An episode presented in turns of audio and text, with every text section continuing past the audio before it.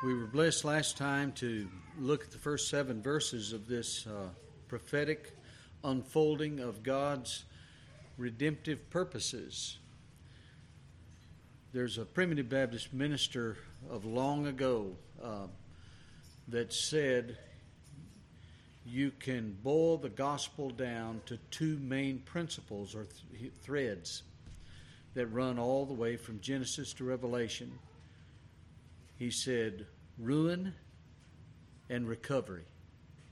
Elder John Leland said that that was the synopsis of the, the gospel ruin and recovery. And what he was implying through that was that from the beginning in Genesis, where we see the ruin of man, we see God revealing through the rest of the Bible his purpose in recovering fallen man. When we come to chapter 20 in the book of Revelation, we're reminded of those two threads because we see the two groups represented those ruined by sin and left unredeemed, and those ruined by sin that by sovereign grace have been recovered. I tried to explain last time that chapter 20 is, is a very controversial chapter because there's so many ideas about what the millennium actually represents. And I'm not going to stand before you and say that I have figured it out because uh, some of the things I'm going to say tonight are still a mystery to my mind. For instance, after the millennium expires, we're going to read tonight where the devil that has been incarcerated, has been bound, is let loose. And he's going out and deceiving the people that are actually living in the millennium and leading a major rebellion against God again. That's a mystery to me. What could that possibly accomplish in this ruin and recovery thread? But nonetheless, we're going to approach it in the way that the Bible is written to be literally true. Even though we can't explain all of those hidden things that belong only to God, yet we want to be honest with the Word of God and not ignore the things that we don't understand. So we're going to pick up where we left off last time in talking about the first and second resurrection, the first and second death, as it's, as it's defined by the Word of God itself. Remembering that the first death is both physical as well as spiritual, while the second death is described as eternal, being forever and ever. And uh, in verse 6, we stopped last time here. Uh, we see the fifth beatitude of the book of Revelation, the blessed, the beatitudes. Blessed and holy is he that hath part in the first resurrection. On such the second death hath no power. But they shall be priests of God and of Christ, and shall reign with him a thousand years. And when the thousand years are expired, Satan shall be loosed out of his prison, or abyss, and shall go out to deceive the nations which are in the four quarters of the earth. Gog and Magog I'm going to come back to that in a moment. To gather them together to battle, the number of whom is as the sand of the sea. And they went up on the breadth of the earth and compassed the camp of the saints about and the beloved city. And fire came down from God out of heaven and devoured them.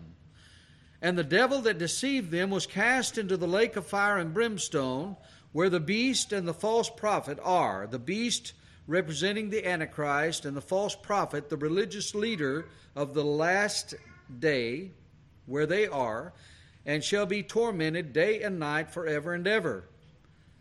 And I saw a great white throne, and him that sat upon it, from whose face the earth and the heaven fled away, and there was found no place for them.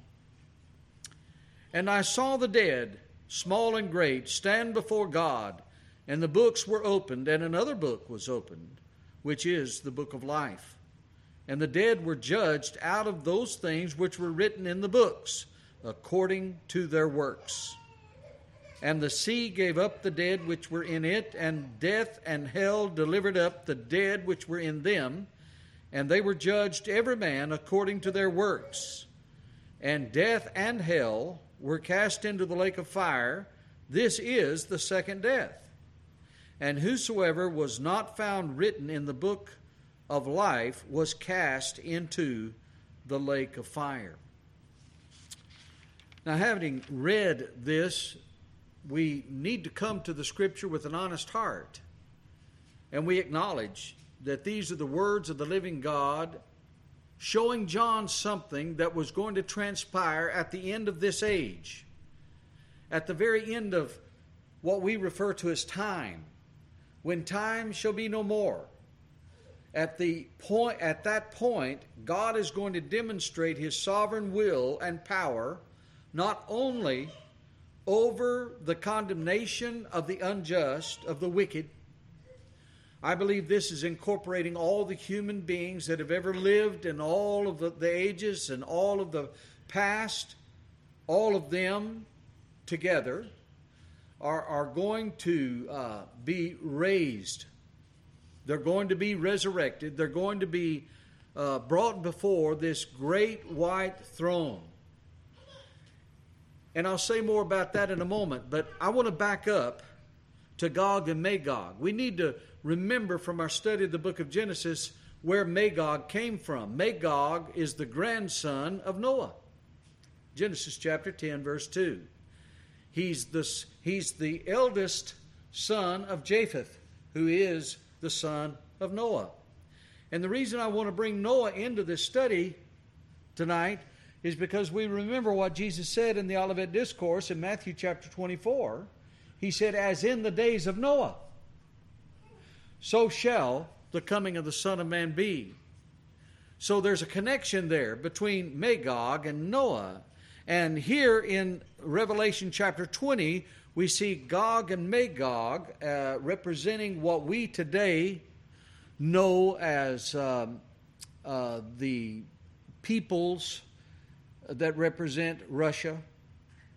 Uh, they're the definitely the northern uh, tribes uh, that des- that descended from Japheth, and and that's a, a, just a point of history. Uh, nobody disagrees with that. But what, what we don't understand is how they can convene in this millennial state where Jesus is ruling actually from Jerusalem, according to Jeremiah chapter 3, verse 17. Jesus is actually going to rule from the city of David. That's what it says. I'm not trying to understand that. I'm just telling you what the Word of God says.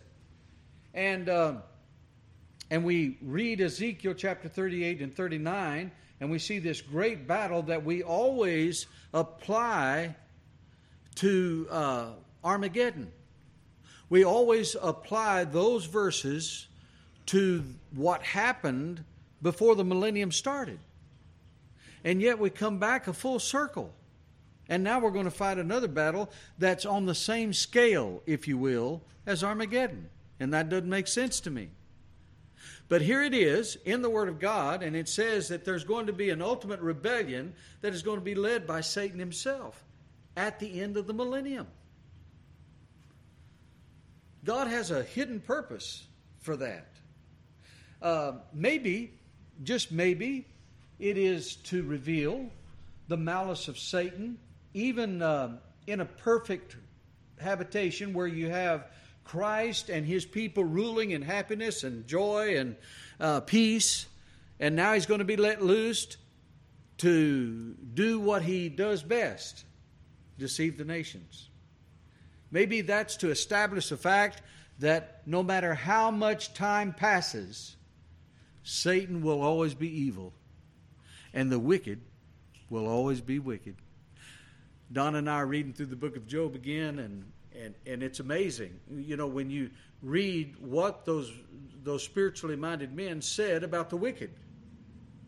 They not only talk about the righteous being accepted and blessed of God, but they also say a whole lot about the wicked and how the wicked labors and labors and labors, and all of their labors are vain, empty, uh, devoid of any value. Uh, they're forgotten, forgotten in the grave. But there's somebody that doesn't forget them. There's someone in heaven tonight that is going to hold every one of them accountable for what they say, for what they think, and for what they do. Jesus taught that in Matthew 5. It's not just their actions, it's their words, and it's not just their words, it's their thoughts. Men are going to be judged based upon those elements. Now you're sitting there and you're saying, you know, Brother Jeff, I'm starting to feel a little bit uncomfortable tonight because you're talking about a judgment of even our thoughts. That's what Jesus said. Jesus taught that. And the Word of God is true. And the great white throne judgment is real. And hell is a geographical place that is going to house the devil, his angels, and all of the redeemed, unredeemed. The, all of the unredeemed from Adam all the way down to the last generation. And that's beyond comprehension to this poor boy's mind. I can't understand that. But what I do, I believe what God said. And there's a time when, I'm always mindful of this, when the Apostle Paul stood in Athens, remember in Acts chapter 17? He stood in Athens and he's standing before this host of pagans idolaters, and he's saying there's a time that God has appointed. God Himself appointed a time when He will judge the earth in righteousness. He will judge the wicked in righteousness. Absolute, perfect righteousness. That's why it's a great white throne judgment. Now, Brother Jeff, I'm still feeling a little bit com- uh, uncomfortable with that idea that even God is knowing what I'm thinking. He's uh, knowing not only what I say and do, but He's knowing what is in my very mind, and that makes me very uncomfortable. Good. But let me tell you some good news tonight. Jesus Christ died upon the cross for a people that were given him in covenant before time ever began. And he took the judgment that was rightfully laid up against us. Not only our actions, but our words and our thoughts and our deeds. All of that was laid upon Christ when he hung upon that cross. But don't sit there tonight, believer, and think that there's no judgment for you, because there is. But we're going to be judged in Christ. When we read the writings of Romans and 1 Corinthians, we're introduced to the, the, the concept of the judgment seat of Christ, before which we all must stand. But that judgment is not a works judgment. That judgment is not uh, a displacing what Christ did upon the tree of the cross for us. He paid the debt. We're not being judged at the end of our life whether we're going to go to heaven or hell. Have you ever heard that concept? I, I in fact, I heard it on the radio uh, just recently. A man was talking about God holding a scale, and when a person dies, he puts his good works on one side and his uh, evil works on the other side. And if your good works outweigh your evil works, then you've got you you you made it by the skin of your teeth. Boy, I, I I'm telling you, I'm so glad that that's not the truth of the Bible. I'm so glad to report to you that that is not the nature of the saving work of Jesus Christ. The very illustration that I want to present to your mind is that the blood of Jesus Christ is put on one side. And then every bit of our goodness is on the other side because even our goodness is bad in the eyes of a holy God. Even, even the very best that we do is still impure in the eyes of a holy God. People say, well, why do bad things happen to good people? I'll tell you why. Because there's no good people. There's no good people based on God's goodness. But let's look at it. And, and, and I hope by the time I finish our uh, study tonight, you'll be encouraged because that's why John was given this vision. He was given this understanding to give him grace to persevere through the struggle and the tribulations that he was presently enduring. God is just telling uh, John, I know it looks like Rome is on top right now, and it looks like they're invincible, and it looks like uh, they're getting away with all of this idolatry and wickedness, John. But I want you to know they're not getting with uh, getting uh, they're not getting uh, away with anything, because one day they're going to be judged. The emperor is going to be judged. The Romans are going to be judged. All men are going to be judged. But in this, uh, uh, in this scenario, uh, we, we, we, notice, we notice that war comes at the end of this age, and God demonstrates again his sovereign power. And I want to uh, back up to verse 9. And they went up on the breadth of the earth and compassed the camp of the saints uh, about and the beloved city. The beloved city is Jerusalem. There's no doubt in my mind the beloved city is Jerusalem. That's exactly what the psalmist David called it in Psalm chapter 78, verse 68, and Psalm chapter 87, verse 2. That's exactly what he referred to Jerusalem as the beloved city, the, the city beloved of God. He says, uh, Here comes the enemy, Gog and Magog, the descendants of Noah, if you will, through Japheth and they're, they're, they haven't changed their strategy at all. They hate God, they hate righteousness. I'm telling you that America tonight is in trouble because uh, Magog is still marching through the camp. Magog is still raising up his ugly hand against the saints of God, against the truth of God, against uh, the salvation of God. In America, we're seeing it. But here we see they're encompassing about uh, the holy city of Jerusalem. And look at here fire came down from God out of heaven and devoured them.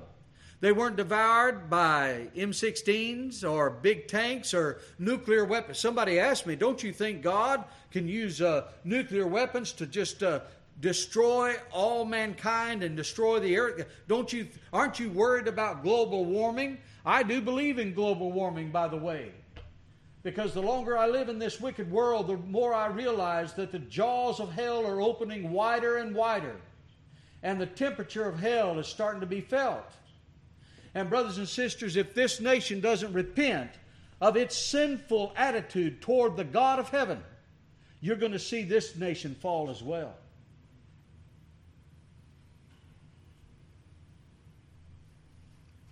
I, I, I grieve for my country because of the things we're seeing happen today. But fire falls from heaven. The God that we're here to worship controls the fire from heaven. Amen? Do you remember what happened to Sodom and Gomorrah in Genesis chapter 19?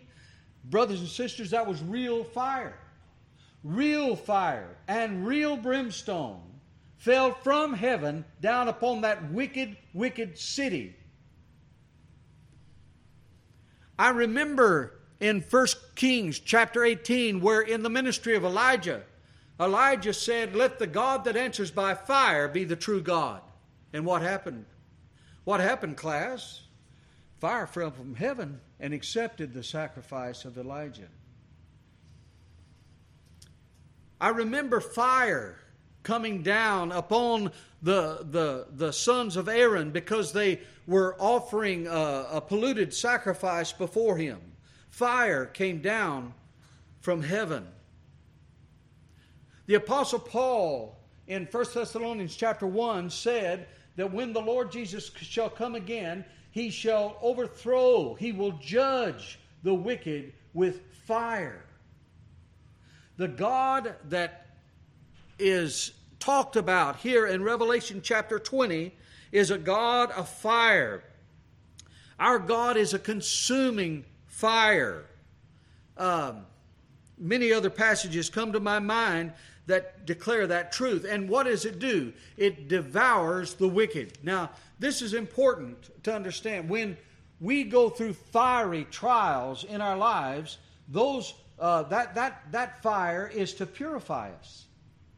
It's actually to strengthen our faith, to strengthen our confidence in God. But the fire that God sends upon the wicked is always to destroy them. Always, always to devour them. In verse 10, and the devil that deceived them was cast into, I like that language, cast into the lake of fire and brimstone, where the beast, the Antichrist, and the false prophet are, and shall be tormented day and night forever and ever. This is a picture of continuous, unrelieved torment. It's eternal. This is the second death. And then I saw this great white throne. Remember, I, I've taught you through this study how many times you find the word great. This is a throne that's greater than the Supreme Court of the United States. This, this is a throne that is greater than uh, the threat we now are enduring from China, Iran, and Russia. This is greater than that. This, this uh, throne is greater than any human agency or human employment. I saw this great white throne, emphasizing the holiness, the purity, the wonder of this throne. I believe that this is describing the final judgment of the unredeemed of all the ages. Many, many verses of Scripture come to my mind in Matthew chapter 10, verse 15, Matthew chapter 11, verse 22, Matthew chapter 12, verses 36 through 42, and many others that we could turn to and show you that this is God's uh, plan, this is God's purpose. Uh, he's going to hold all men accountable. Nobody is getting away with anything. I believe what Paul said in Hebrews chapter 9, verse 27 it is appointed unto men once to die, after this, what? After this, what? The judgment. The judgment. No one is getting away with anything. But here's curious language that I believe is literally true. It says, and him that sat on the throne. I believe that that's a reference to the person of Christ. The reason I'm saying that is because in John chapter 5, remember Jesus said, The Father hath committed all judgment to the Son. So when, when John is seeing this throne, this throne is sat upon by Christ. Christ is the judge of all the earth. But watch this language. Don't miss this. From whose face the earth and the heaven fled away. Now, brothers and sisters, this is this is language. Um, if I can use this terminology, this is universal uncreation. It's, it's, it's taking what is here, this broken, malleable, sin cursed, remember the earth is cursed for man's sake, sin cursed earth, and uncreating it. And what's he going to do? In the next two chapters, we're going to read where he brings a new heaven and a new earth back together. Peter described that, I believe, Peter described that in 2 Peter chapter 3 when he said that the earth and all the elements thereof will burn with a fervent heat. I, I don't think he's talking about a nuclear blast. I believe he's talking about the voice of God uncreating the sin cursed earth, bringing it back together as a new heaven and a new earth upon which his elect family will live and serve the Lord forever and ever. Remember, it's a new heaven, new earth wherein dwells righteousness. In other words, there's no more Satan, there's no more Antichrist, there's no more false prophet, there's no more unredeemed in that world, that I believe eternal state that we're longing for that day to come. But I think it's interesting that the heaven and earth fled away. He saw that. And then he saw something else. In verse 12, he said, I saw the dead. And I believe that what he's referring to is not only the, not only the people that have died in the past, but he's describing their spiritual condition. These are people dead in trespasses and in sin. That's exactly where you were. That's exactly where I was before the grace of God came into my heart and, and, and gave me a new birth and gave me faith through which I was able to lay hold upon Christ and His salvation. As Brother Kevin said in his prayer, that we might rejoice in the joy of our salvation. We have a salvation tonight. We need to rejoice in. Because we are saved. We're delivered from the wrath that is to come. Oh, hallelujah. I saw the dead small and great. Here, here are the ones that are going to stand before the great white throne judgment. Those that are dead in trespasses and in sin. Those that uh, know not God, uh, nor uh, believe the gospel. They, they're, they're unbelieving. They're Christ rejecting. They actually are described as haters of God. If you can imagine somebody being that blind to be haters of God the source of all that is good, they hate him. The source of all that is right, they hate him. The, the source of all that is just, they hate him. They're the ones that are going to stand before this holy throne. Listen to it carefully. And this is what God has delivered us from.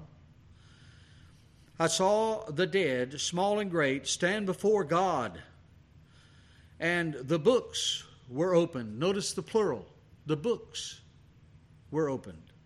And of course, I, I you know, it, this is the imagery of, of, of Revelation. It, it's as though, uh, you know, here's the here's the judicial bar, and the judge is standing there, and he's got this huge volume, and he's saying, uh, "Po, uh, P O E, K, ah, got it.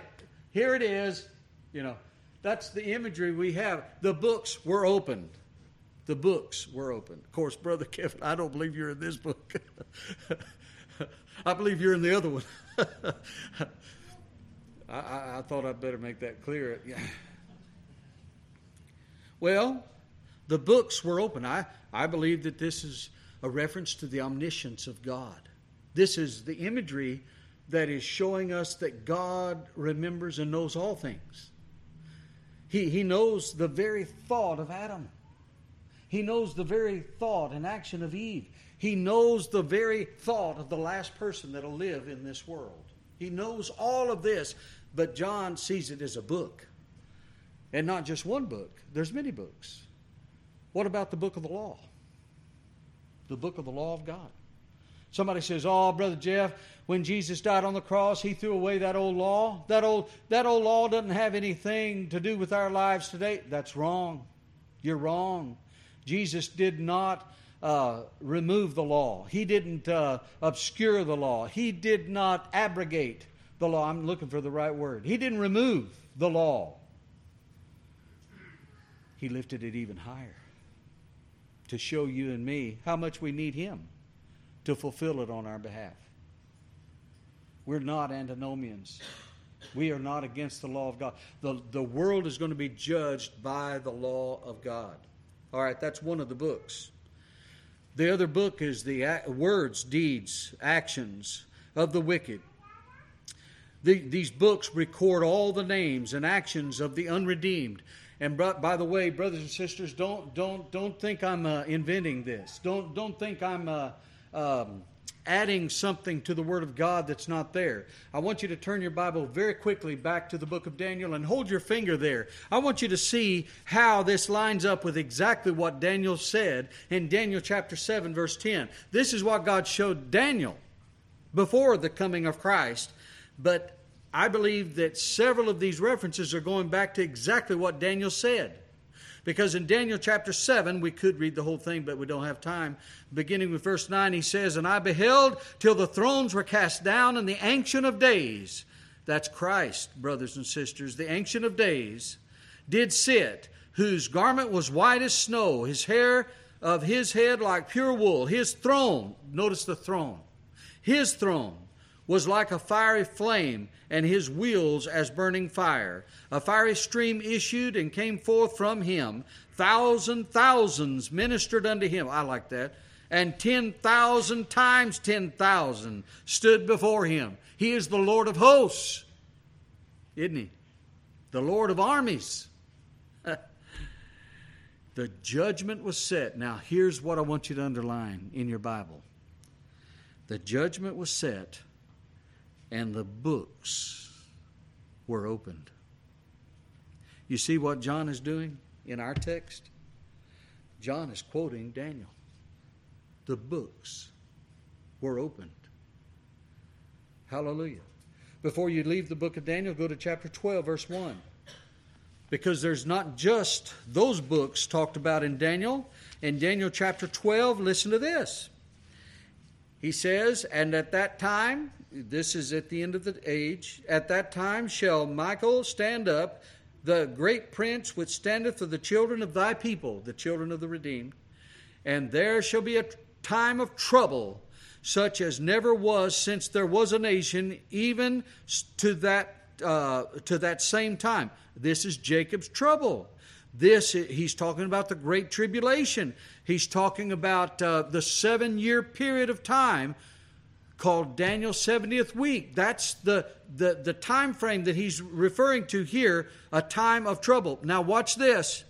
And at that time, thy people shall be delivered, every one that shall be found written in a book, one of the books, the book. What book is that? Brothers and sisters, that's the book of life. Hallelujah. You see the beauty of this? He, he's referring to what Daniel was seeing, but God told Daniel, Daniel, you, you shut this up. Don't, don't uh, share this. This is going to be sealed for a time. But now on the Isle of Patmos, God is saying it's time to unveil what is written. It's time to, uh, uh, uh to uh, the time has come to unveil and reveal what my purpose in redemption is.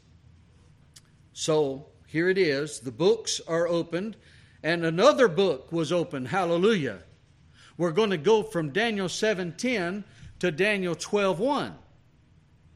And what was that? The book of life. And notice it's the. That's a definitive uh, word. It is the book. There's just one the book of life. And the dead were judged out of those things which were written in the books the book of remembrance, uh, the, the book of the law, uh, the book of the thoughts, deeds, and actions, uh, the, the thoughts, words, and actions of the wicked. Those books are opened, and the dead are judged out of those books. Not, not, not the, the elect, not those born of the Spirit of God, not the children of God, not the sheep of God, are going to be judged out of those books. Why? Well, that's, that's because we're so good. That, that's because we, you know, we, we, we, we, we earned our way. We worked hard in this life to get a crown of gold. No, I'm afraid not.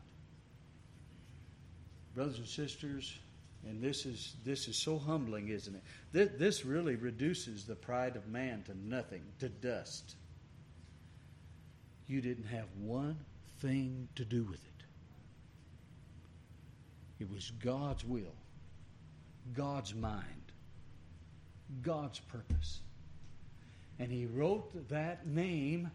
Somebody says, Well, He wrote my name in His book when I did this and this and this. He wrote our names in His book before the foundation of the world. You can't take a bit of credit. Isn't that humbling? Isn't that humbling? Do you, do you want to know why people reject the doctrines of grace so much?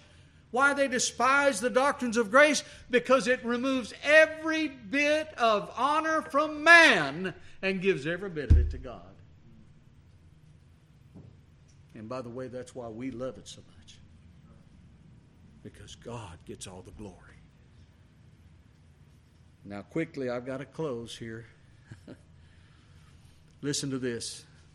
And the sea gave up her dead, which were in it. I'm going to make a point here that you're going to need. The sea gave up her dead, which were in it. And death and hell delivered up the dead that were in them. In other words, all the human race is involved in this. And they were judged, every man, according to their works. He's talking about the wicked, right? Those whose names are not in the Lamb's book of life. And death and hell were cast into the lake of fire. This is the second death. Now, now, now, brothers and sisters, I'm going to tell you if you forget everything I say, don't forget this.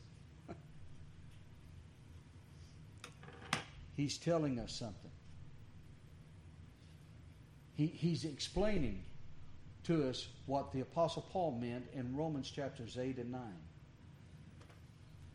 Because Paul said in Romans chapter 9 that there are vessels fitted for destruction. Fitted. The, the, the, the, the non elect, the unregenerate, the unbelieving are going to be fitted.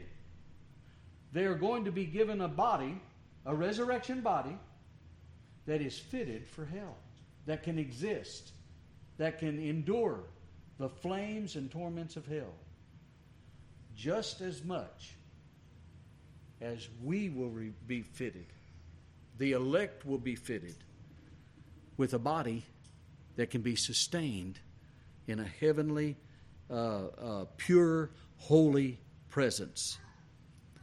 See, this body right here, this uh, thing that gets tired and weary and gets sick and gets old and uh, breaks down and all of that. This body is not the one that is fit for heaven. But in the resurrection, that which was sown in mortality is going to be raised in what? Immortality. That which was sown in weakness is going to be raised in strength. You see, fitted for heaven's pure world. And that's what I'm looking forward to. Last point, and I close. And whosoever was not found written in the book of life was cast into the lake of fire. Now, brothers and sisters, I did not write that. And I don't believe God wrote that to scare anybody. He's declaring his eternal purpose. The very power, listen to me careful, the very power that raises, uh, raised Jesus Christ from the dead is going to again raise all the human race from the dead. And in that moment, the elect of God are going to be described as sheep on the right hand and the unregenerate and unbelieving are the goats on the left hand, and the eternal habitation of both is something that cannot be changed. It's something that cannot be altered. We'll be forever with the Lord, but they'll be the wicked will be forever in, in a devil's hell. And the only reason you and I tonight, the only reason you and I tonight cannot fear hell or anticipate our being in hell is because of God's grace through Jesus Christ our Lord. And all the people said, Amen. God bless you. Thank you for your good attention tonight. You want me to close in prayer?